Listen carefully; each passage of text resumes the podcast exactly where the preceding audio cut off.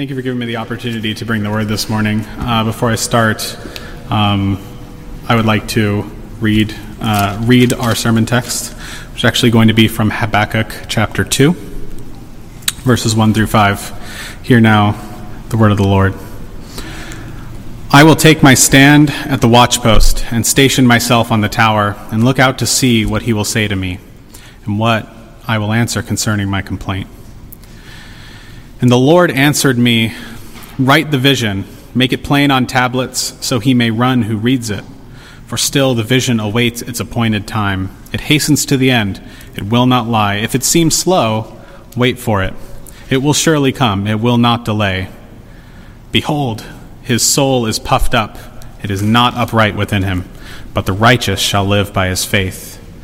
Moreover, wine is a traitor an arrogant man who is never at rest. His greed is as wide as Sheol. Like death, he has never enough. He gathers for himself all nations and collects as his own all peoples.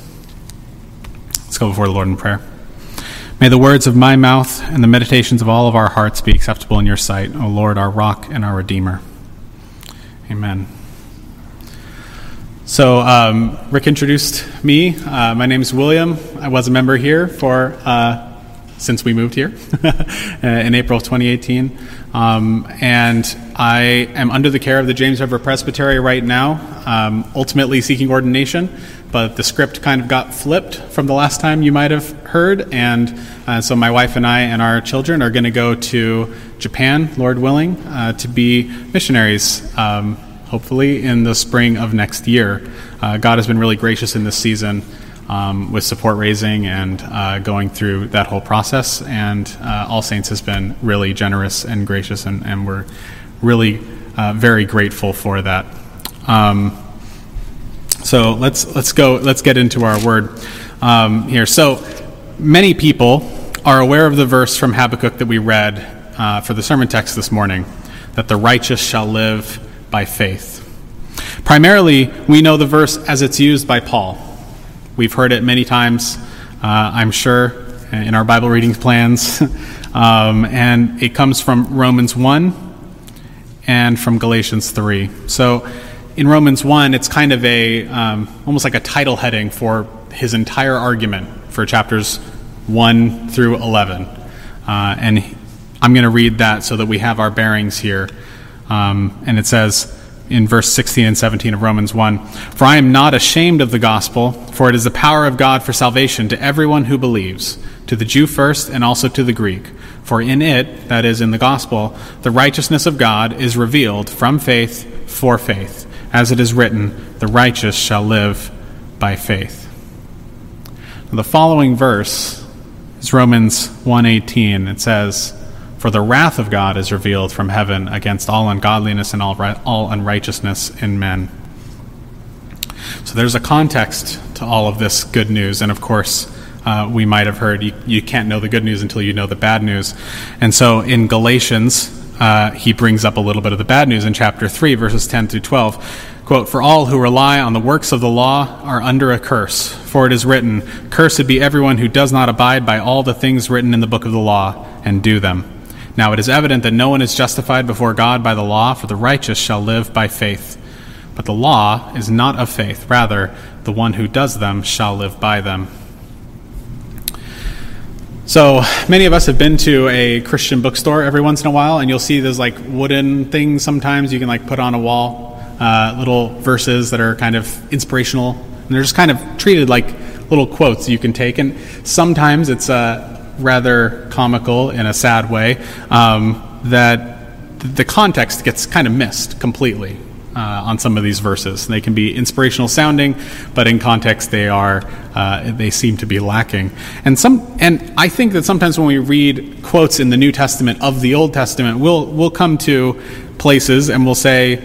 What are you talking about, Paul? Like we just read that verse in Habakkuk, right? And and he was saying, "The righteous shall live by faith." And then he's talking about wine as a traitor an arrogant man. His soul is puffed up and it's not upright within him. What is he talking about? Why does Paul think he can just strip this verse out of Habakkuk and place it in front of us as a theme statement for his whole book, basically, uh, his whole letter to the Roman church?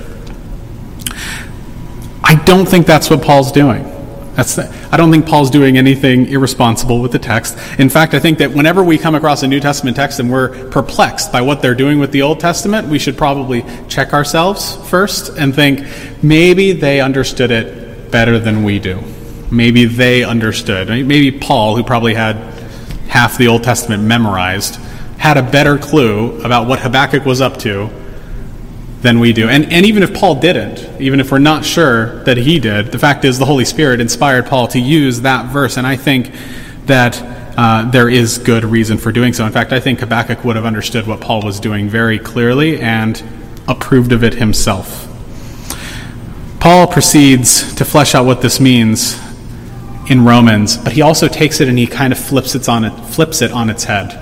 Uh, with the New Testament logic, oftentimes you'll read something in the Old Testament and you'll see how it's fulfilled, but it's fulfilled in a way that isn't completely unexpected. You know, if you're if you're just drenched in the Old Testament, uh, it fits when the new when, when Jesus comes and fulfills a prophecy, but it, it fits in a way that you, you might not have seen coming if you were you know an Old Testament believer. Um, and so I, I hope that through our brief time in this word that we can see ultimately what justifying faith looks like in the midst of divine judgment in light of Christ. So, uh, to do that, I'm actually going to speak on the whole book of Habakkuk. Um, so, I, I apologize. I'll, I'll, have to not say a whole lot as I go through this. Um, so, I'm going to tell you what the structure of Habakkuk is. So, it starts off, and it's Habakkuk saying, I'm, I'm also, for the record, terrible at consistency in pronouncing things. So, Habakkuk, Habakkuk, I'm not sure where the emphasis goes. I don't trust the scholars either. Regardless, uh, I'm going to continue. Um, and he basically structures the book with pretty simply, right? He starts off with a complaint about injustice in Judah. And then God answers his complaint. And the answer to the complaint is, of course, okay, I'm going to judge Judah because they're unrighteous. I'm going to send in Babylon and they're going to destroy Judah. Habakkuk all of a sudden wants to take back his complaint, and he starts over. Wait, wait, wait, but Babylon is worse than us. That's true. And God says, Don't worry, I've got this. I'm also going to judge Babylon.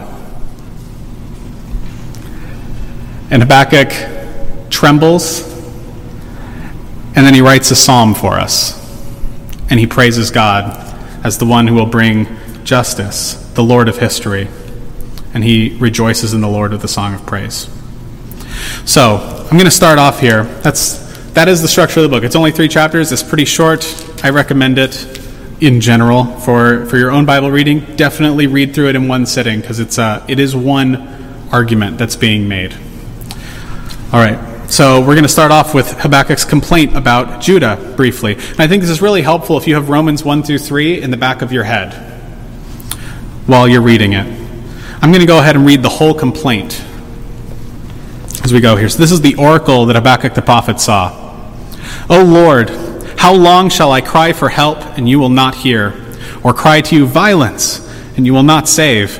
Why do you make me see iniquity? And why do you idly look at wrong? Destruction and violence are before me, strife and contention arise. So the law is paralyzed, and justice never goes forth. For the wicked surround the righteous, so justice goes forth perverted.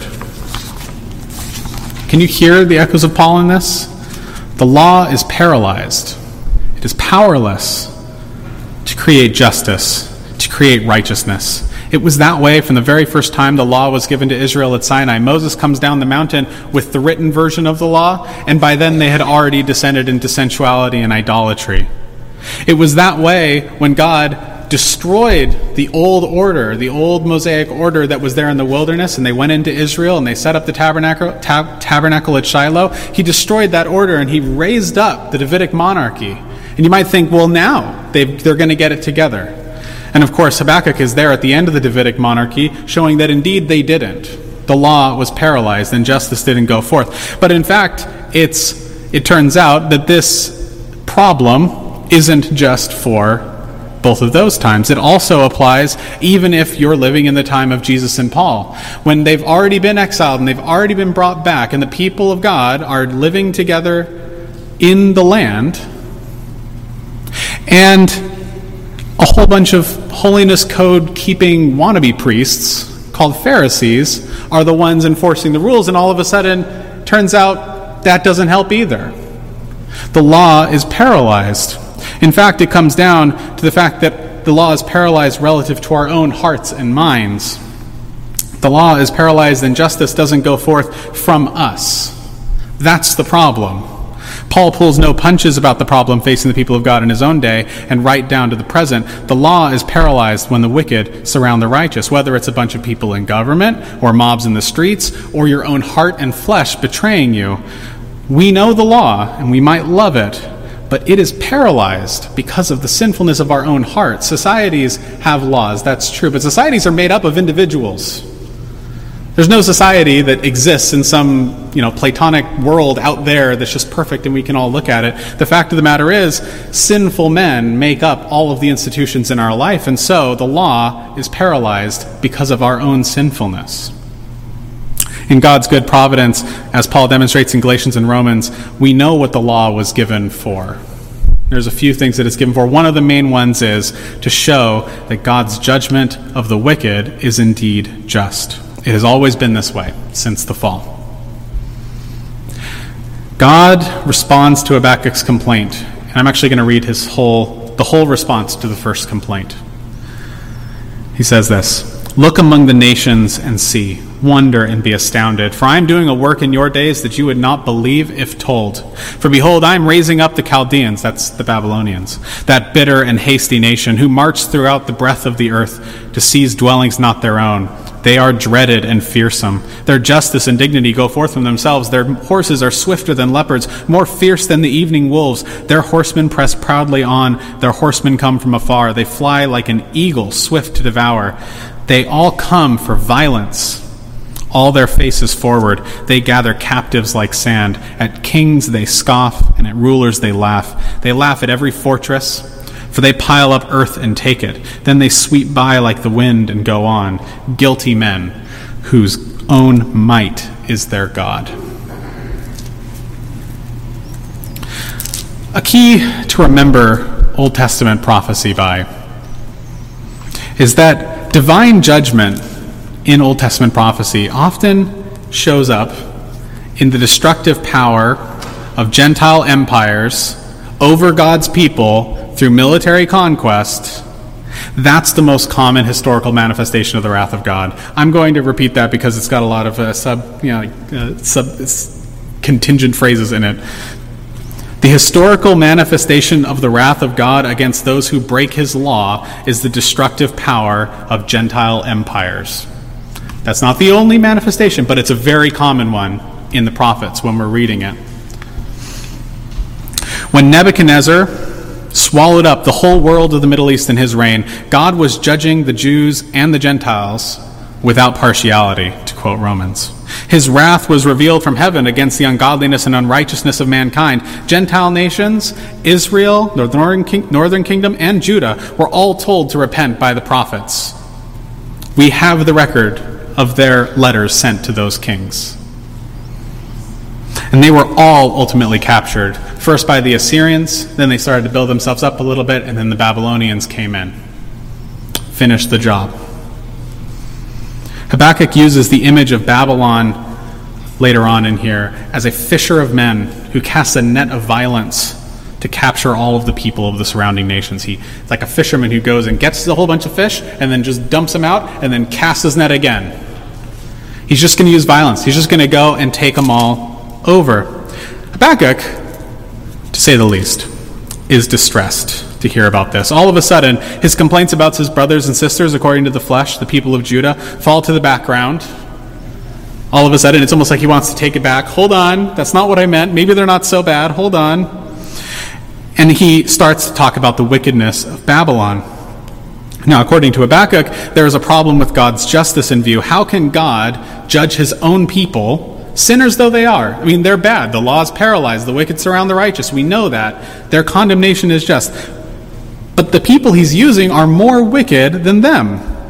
You can hear Habakkuk's distress in verse 13. You who are of purer eyes than to see evil and cannot look at wrong, why do you idly look at traitors and remain silent when the wicked swallows up the man more righteous than he? He continues in verse 17 Is he then to keep on emptying his net and mercilessly killing the nations forever. The question of God's own righteousness and justice takes the foreground here in Habakkuk, just like it does in Romans. The situations are distinct because the questions are different, but they are very parallel situations. How can God keep his promises to his people, which include promises of salvation, promises of mercy? How can he do that while executing justice on the wicked? When will the wrath ever stop? Will God, using Babylon, mercilessly kill the nations? forever. It's just then that we come to our text for this morning. Habakkuk waits on the watchtower, looking out for the answer that God will provide. He is perplexed. He is confused. He does not know what to make of this. He waits in faith. He prays for mercy. He prays for justice. He prays for God to reveal his righteousness, but knows that can only mean death and judgment for a sinful people.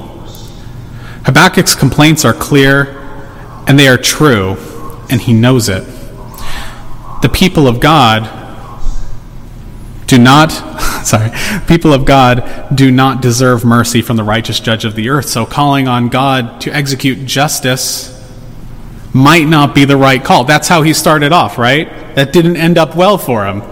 The answer was, okay, I'm going to come in and execute justice. So he calls for justice again, and God says, don't worry, I'm going to do it. but the point is here that neither the ones enacting that justice in history and neither any of the neighbors, not the ones enacting the justice in history, or the, the neighbors of Judah, or Judah themselves, deserves mercy. Habakkuk can see that there is none righteous. No, not one. Not one when he looks at his own self and his own heart, not when he looks at his brothers and sisters according to the flesh, not when he looks at the foreign army coming to destroy them, and not when he looks at the innocent, relatively speaking, lives that they will destroy. Not when he looks at the nations surrounding Israel, and not when he looks at Israel itself. In short, all are under sin, both the victims and the oppressors. Habakkuk does know where to look, though the same place as the psalmist who raised his eyes to the hills from whence his help comes, Habakkuk gets himself to the tower, like a soldier on watch duty, and he looks for the Lord's answer. Now, normally, a watchtower is where you look for that invading army to come.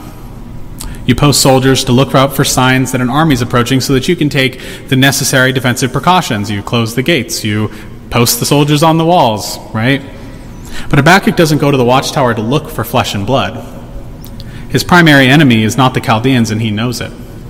He looks out for God's answer to his complaint. How is God going to answer his plea for justice and mercy? How is it going to work? How is God going to pull it off? As an aside, I want to point out that Habakkuk takes his complaints to the Lord. This book is not showing us somebody grumbling with other believers or especially with unbelievers. It is not Habakkuk talking to himself about all the ways he is a victim. He seeks the righteous judge to give judgment. He is like Job, who cries out for justice in a world that seems full of pain and destruction and injustice. In fact, if you read the book of Job, it's, it's a perfectly apt comparison. This lament from Habakkuk is not generalized, it's not in some blog post online. It is a prayer instead for mercy to the Lord. When we feel disoriented or at a loss, when fear or grief seem like they're coming and there is no escape, be like Habakkuk and look to the Lord in faith. I say this for myself as much as for you, because He will answer. And we're called on, we are called to stand on the watchtower and look for that answer. We're not called to enact it, we're called to look for it. Sometimes God's actions in our lives, the thorns in our flesh, uh, in our hearts, in our communities, or on the grand scale of the nations, they can perplex us. And we can ask God to remove, remove the temptations, remove the thorns, remove the pain, remove the judgment, the discipline from the Lord. But in fact, we are commanded to bring those fears and anxieties to the Lord and Habakkuk's complaint is an example for us on how to do that faithfully, and also an example of the patience to wait for God's answer to our prayers. So when you come back to our text here, Habakkuk receives a startling vision following that. God is still at work, and its result is coming soon. Write it down. Get ready for it. That work is this Babylon is gathering the nations together, but his pride and his idolatry are like strong wine, and he will fall. God has consigned the nations, including both Jews and Gentiles, to judgment by their Babylonian overlords. His answer to Habakkuk is a statement that he will bring the overlords to judgment as well. That's how he's going to save his people. We see that in chapter 3. He's going to save his people and his anointed by judging the judges. He follows up uh, the statement that we read for our sermon text with a series of woes that are pronounced over Babylon, a description of all of their sins. God knows their wickedness, and he will bring them to judgment. In short, good news. The instrument of God's wrath, the historical manifestation of God's wrath, will itself be subject to God's wrath. Does that sound like good news? Paul didn't call it in 2 Corinthians the ministry of condemnation because he thought it would be just a fun thing to say. This is what it means. This is the law of sin and death. There's the sinners in Judah, the sinners in Babylon, the sinners in Israel, the sinners in Moab, all under condemnation. So, where's the good news? I'm getting there. Divine judgment is not always when God throws fire from heaven. Often it's God directing the messiness of history in subtle ways. The most sinful of nations and individuals do have their way for a time. Sometimes it's natural disasters and earthquakes and fires, like was prophesied in Amos. Sometimes the breakdown of the social order acts as a sort of judgment, like in Isaiah 24, the little apocalypse, it's called. Sometimes it's when God lets us get away with secret sins for a time and lets us dig deeper into the holes of our own making, piling up sins upon sins and guilt upon guilt. God, as part of judgment, sometimes there's nothing flashy that happens at all, and He just lets us do what we want. And I think that's the most frightening manifestation of God's wrath. We might think that judgment and the woes of Habakkuk do not apply to the world nowadays. We might think this, but I think it's wrong headed in many ways. The same God is the sovereign Lord of all the earth. Through viruses and civil unrest, police brutality and border skirmishes, famines and locust infestations across whole countries, the living God that's revealed in the Bible sits enthroned. He directs all of these things. They have always happened since the fall, and the same God is in charge. Our job is not to figure out what He's up to in all of these complexities that surround us and all these difficulties and trials and troubles. Our job is to remember the words of the Lord Jesus when he was asked about the Tower of Siloam that fell and crushed some people as a result of the, the Roman oppression of his time. If you do not repent, you will all likewise perish. There's no easy out there. The final verdict is in for the judges and for the judged, for the Gentiles and the Jews, the oppressors and their victims, guilty as sin, dead in trespasses, children of disobedience, and deserving of wrath. Habakkuk is given a vision from God that shows that he is bringing everybody into judgment. He pronounces woes on Babylon, condemning their violence and idolatry, and the words are true. We know that Babylon must fall. We've read our Bibles. In the Old and New Testament alike, this theme runs through it. Habakkuk knows that God is the righteous judge who will judge Babylon in the future. Nevertheless, it's not the sort of consolation he was hoping for. That's not, that's not the kind of salvation that feels good. So he writes, I hear and my body trembles. My lips quiver at the sounds. Rottenness enters into my bones. My legs tremble beneath me. Yet I will wait quietly for the day of trouble to come upon the people who invade us. Can you hear your own heart in that? Well, God is just. I guess He's going to get the bad guys too. You know, compared to me, I guess those are the bad guys. People that are causing me harm. Well, everybody's a sinner, so I guess He's going to judge them too. It's a ministry of condemnation.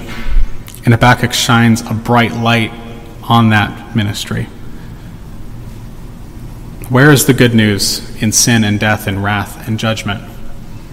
Even so, in all the midst of this talk of judgment, Habakkuk does give us a glimmer of hope. And in Hebrew poetry, and, and, remember when you're reading the prophets, oftentimes God is delivering his revelation in terms of poetry. The center is where the theme, the underlying meaning, the most important thing, the punchy bit is. And of course, in the center of Habakkuk, we have that the righteous will live by faith. And I think that's actually the theme of the whole book. It's not the one who trusts in the law, it's the one who trusts in the Lord. The law is paralyzed because of our sinfulness. Israel had the law, and they did not keep the law. What hope is there? It's not the idolaters of Babylon. You don't go to some other God, the God of violence and warfare. Ultimately, Babylon will be consumed by its own violence. They always eat their own. Sin destroys itself, it carries within it the seeds of its own destruction. So, there is only one way to throw yourself in faith on the covenant keeping Lord, the one the one that will live will be the one who trusts in the Lord of history through cataclysmic judgment. Now, of course, there is an initial fulfillment of Habakkuk's prophecy, and it really doesn't take long. Babylon does destroy the temple. The Israelites are taken away into exile. Daniel and his uh, three mighty men are there with him already. And Daniel is an old man at this point, but it's still, in the scheme of history, not that long before Cyrus the Great invades Babylon within one generation of the destruction of the temple. One and a half generations, if you're using biblical terms, anyway. And yet, even though Cyrus is definitely a step up on Nebuchadnezzar in general, like Isaiah uses some pretty nice words to talk about Cyrus. We also know from Daniel that Cyrus is just the next beast in line. There's a lot of beasts. And in Daniel, there's the four beasts, and we know that it starts with Babylon, and then it goes to it goes to Persia, and then it goes to the Greeks, and then it goes to the Romans finally.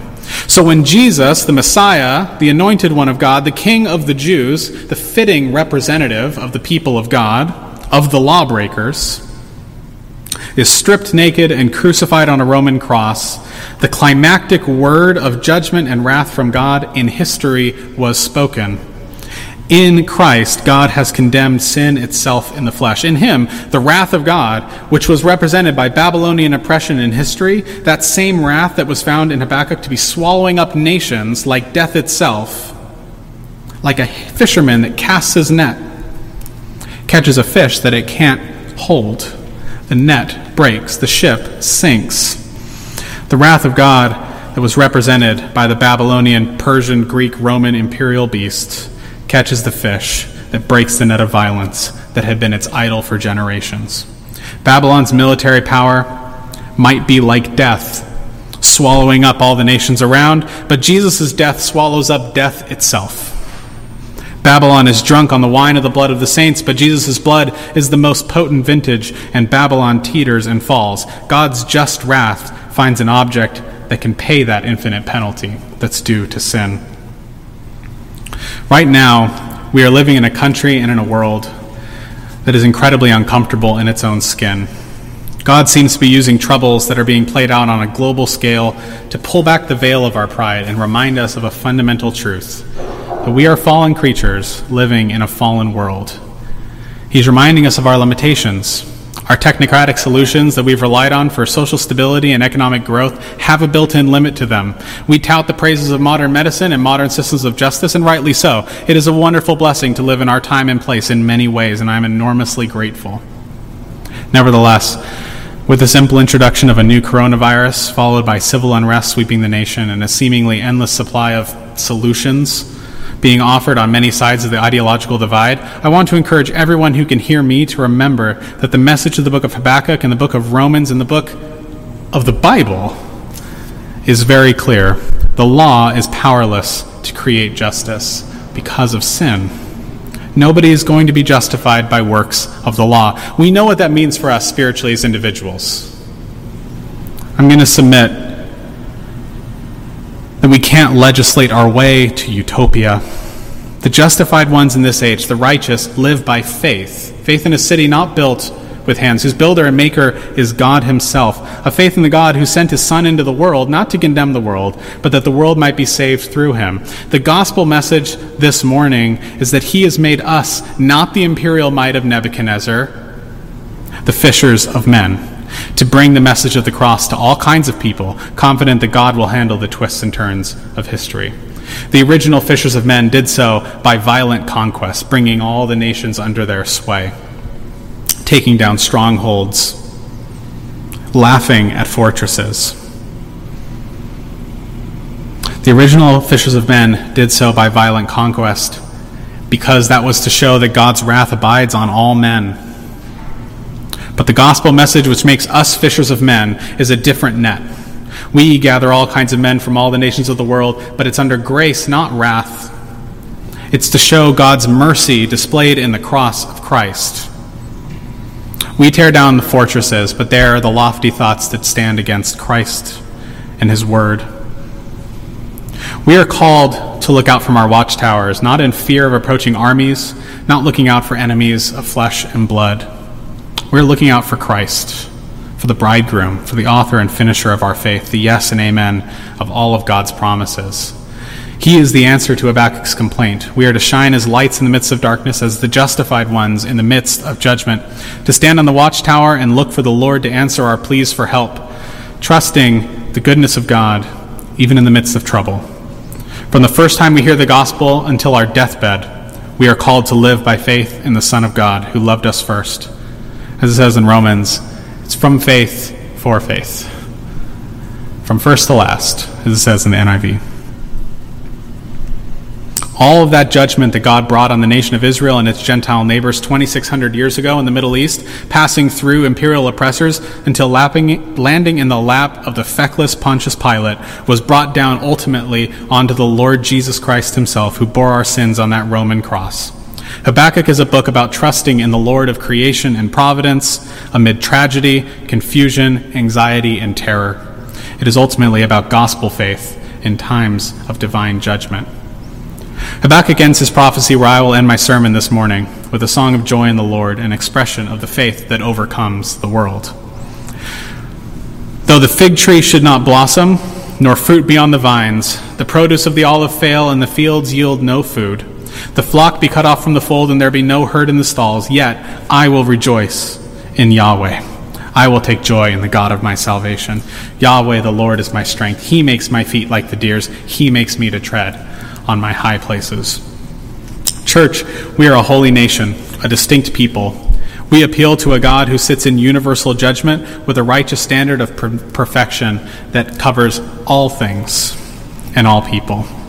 Yet we also know that our Redeemer lives. We know that God is both just and the justifier of the one who has faith in Christ. Our faith overcomes the world because the object of our faith, the Son of God, has already overcome the world.